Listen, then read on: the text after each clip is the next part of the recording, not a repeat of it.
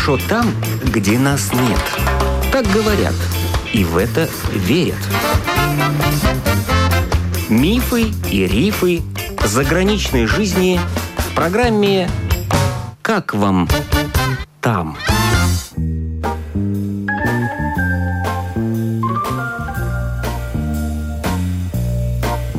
Добрый день! С вами автор программы Галина Грейдена. Василий Мартинкевич с семьей 18 лет прожил в Лондоне.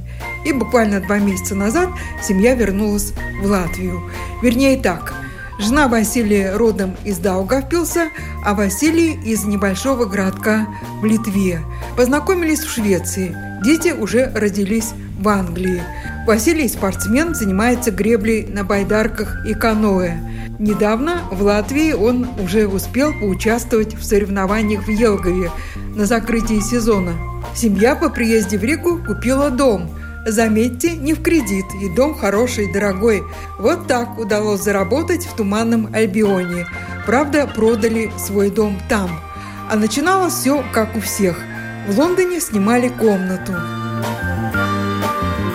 к концу вашего почти 20-летия где жили? Ну, мы в собственном доме жили. Мы его купили, естественно, в кредит, но мы его купили в 2010 году. То есть мы уже на тот момент, ну, чуть-чуть выехали из Лондона, ну, накопили денег на первоначальный взнос, купили вот себе трехкомнатный дом с гаражом. Двухэтажный, как это в Англии называют террас. То есть он был посередине ряда из пяти домов, ну, рядный, с двух сторон соседи, ну, сзади чуть-чуть небольшой, как называют, гарден, впереди гараж. Ну, в принципе, цель была такая, потому что я знал, что я работаю в строительстве, у меня свой бус, у жены машина, то есть нам, естественно, надо было, чтобы была парковка не на дороге, плюс гараж. Ну, такой типичный дом английский из красного кирпича, да? Честно говоря, с красного кирпича это уже считается шик. Но особенно, если это все вблизи Лондона. Я про север как бы не говорю. Там подешевле, конечно. Там, да, там это уже составляет проблемы купить больше дома или Да, снять да, да. больше дома. Но около Лондона это проблема. То есть дом из серого кирпича. Ой, короче, я когда начал разбирать наружную стену, чтобы утеплить этот дом, я просто в шоке реально был, потому что стена это 10 сантиметров толщиной, она всего лишь. Снаружи облицована каким-то таким вагонкой пластиковой. За вагонкой фанера там, может быть, я не знаю, миллиметров 8 толщиной. За фанерой где-то 1 сантиметр этого пенопласта, потом пустота и все, и внутренний гипсокартон. Я на эту всю систему смотрю, думаю, это вообще что такое? Что это за сарай? Благо, конечно, стены, которые нас от соседей отделяли, да, они, они кирпичные, но вот то, что вот выходит назад дома и вперед, это, конечно, был для меня такой шок. Потому что дома построены, я так понял, в году так 70-м. То есть, можно сказать, картонный домик. Картонная коробка, да-да-да. То есть Ага. зимой дубак, то есть у нас не было центрального отопления, у нас не было, ну, газа дома, у нас было все электричество. И стояли такие радиаторы накопительного действия. То есть ночью они работают, когда дешевый тариф, да, электрический. Они накапливают энергию, они накапливают там такие кирпичи внутри, внутри них сложены. И эти кирпичи нагреваются. И потом днем они их как бы тепло это отдают. То есть ты не можешь вообще регулировать эту систему вообще никак. То есть если вдруг днем выглянуло солнышко, то эти все равно продолжают греть. А если ты вдруг куда-то уехал и не включил их, то, соответственно, тоже ты ждешь ночи, пока они нагреются. Ну, короче, система такая английская.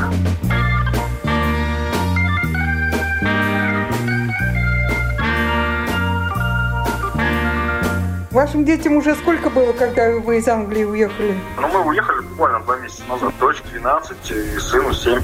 То есть они уже немножко поучились в Англии, застали, да? А, ну да, дочь отучилась 6 классов, сын 2.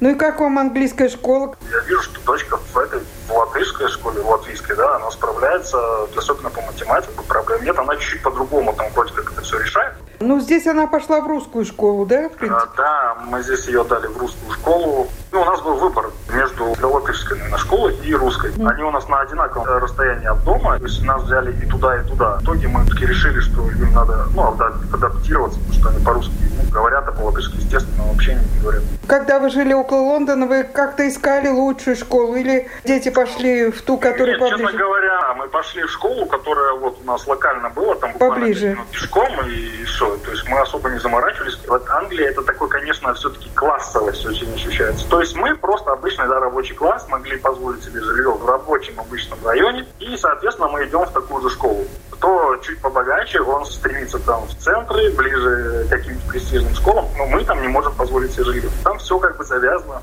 на твоем посткоде, как вот это говорят. То есть, то есть ну, вокруг хорошей школы с хорошим рейтингом будет дорогое жилье. То есть вокруг обычной школы а обычное жилье. По крайней мере, ваши дети свободно говорят по-английски, как англичане без акцента.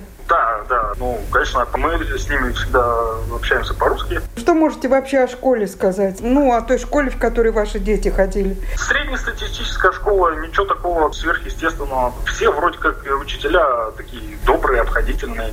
То есть нет вот этой строгости, наверное, как у нас в наше детство. И, ну, все такое как бы, не знаю, обыкновенное. С точки зрения учебы трудно что-то сравнить, потому что если даже идет какое-то ну, родительское собрание, там с родителями, как это называют, one by one. Один на один. Да, только ты и учитель. То есть тебе рассказывают только про твоего ребенка и про других вообще ты ничего не, не можешь слышать. Можешь сравнить его с другими. И обычно хвалят ребенка, да?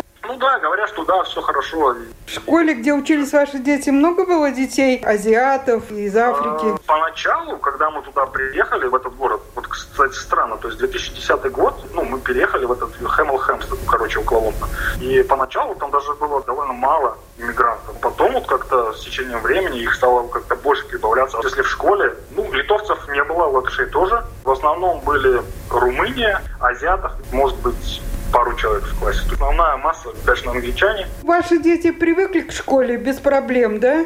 Здесь или там? Нет, там, там. Да, там-то вообще, конечно, может быть, поначалу был небольшой для них стресс. От мамки отрываются, идут в школу, а там все по-английски. В общем-то, довольно быстро они привыкли, друзей обрели. Ну и в детский садик ходили. Да, ну Дождь. там, по-моему, с 9 до 12 что-то такой детский садик, то есть там на 3 часа там забирают. Ну, на самом деле, там маме трудно на полную ставку работать, Вообще невозможно практически. потому что детский сад не работает полный день. Да, если хочешь private, вот этот детский сад, тогда да, плати там просто... Зачем тогда работать? Просто эти деньги отдавать на детский сад.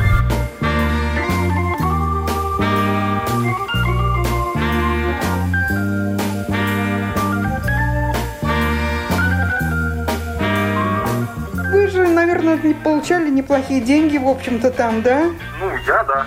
Дело в том, что я работал сам на себя. То есть я работал всегда на сдельной оплате. А скажите, вы этот э, дом уже оплатили кредит полностью, да, который взяли? Мы его, кстати, продали. Мы купили его в 2010 году, но за эти 10 лет нам просто повезло, что он вырос в цене в два раза. Мы его продали, выплатили кредит, и на оставшиеся деньги купили здесь дом.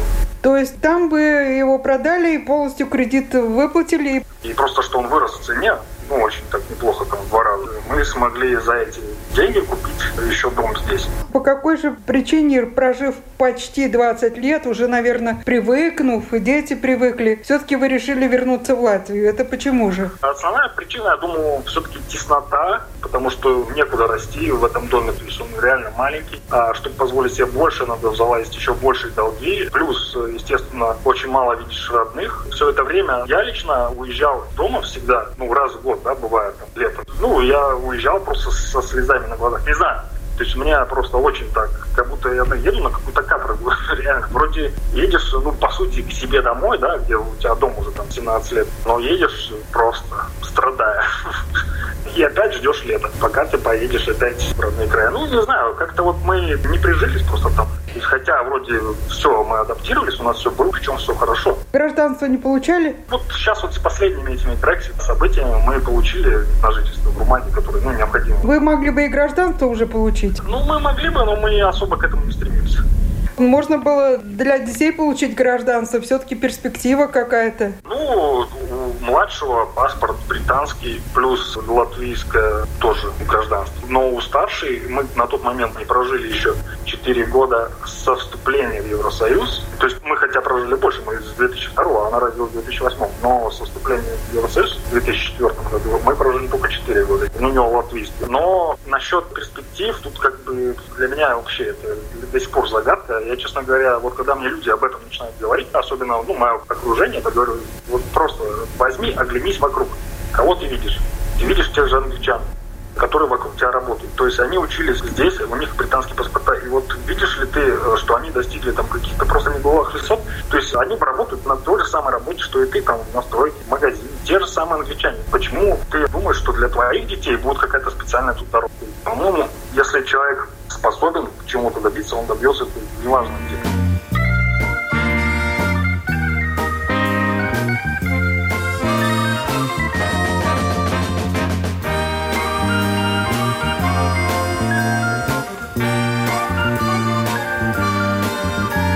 Все-таки вот какие плюсы жизни в Англии? Поначалу, наверное, все-таки это была возможность заработать. В общем-то, мы приехали сюда заработать денег на квартиру. Как-то так нас затянуло, и мы э, остались.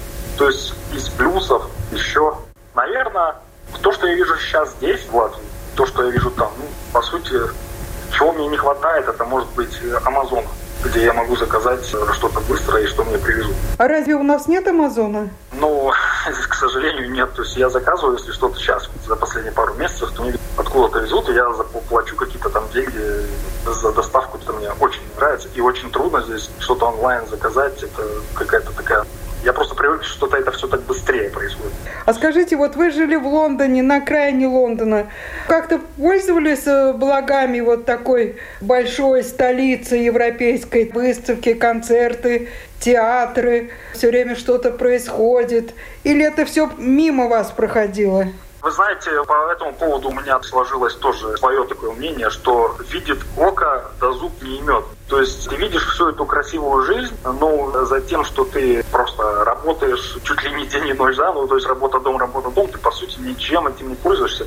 Ну вот если мы ночную жизнь там обсуждаем, я по работе, и так как вот эти операционные мы их ремонтировали ночью, ты едешь ночью, видишь всю эту ночную жизнь, и ты понимаешь, насколько ты далек от этого всего. То есть люди ездят на каких-то таких шикарных автомобилях, на куда-то, это может быть казино, еще какие-то заведения, а ты просто едешь как обслуживающий винтик вот этого всего, просто куда-то по своим вот этим рабочим делам. Вот ты просто это можешь увидеть, но не ощутить, не попробовать. Ну скажите, ведь они много пьют, как начинают в пятницу пить простой народ, и в воскресенье к утру заканчивают. Наблюдалось такое?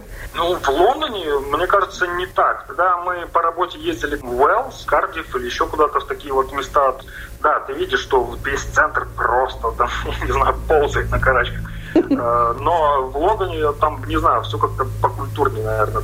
А ваша жена что говорит? Вот ей, наверное, тоже скучновато было, да? Вообще все надоело. Да, моя жена последние пять лет или там больше работала в home, ну, вот этих домах там престарелых, то есть она работала в ночную смену. О-о-о. Потому что детей надо днем в школу, детей потом надо днем забирать. Я работаю днем, она ночь. Мы вот с ней виделись, может быть, один раз в неделю. Ну, точнее, мы виделись с ней, но я прихожу, она уходит. Ну, рассказывайте, как в Латвии устроились. В каком местечке дом, вы сказали, приобрели? Берени. Берени. Это, Это мы граничим с Марута. Насколько хороший дом? Расскажите. Ну, если по сравнению с тем, что было, то есть если у нас там было 5 на 8 дом, то здесь у нас, наверное, 12 на 13. Два этажа?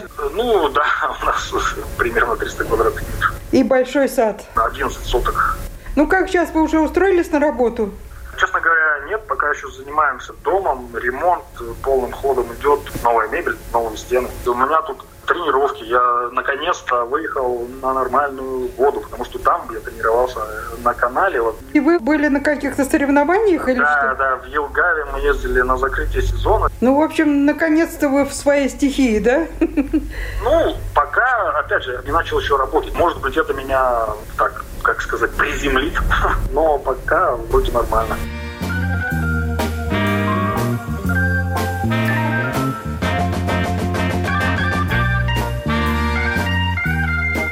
Василий Мартинкевич рассказал свою историю переезда из Лондона в Ригу.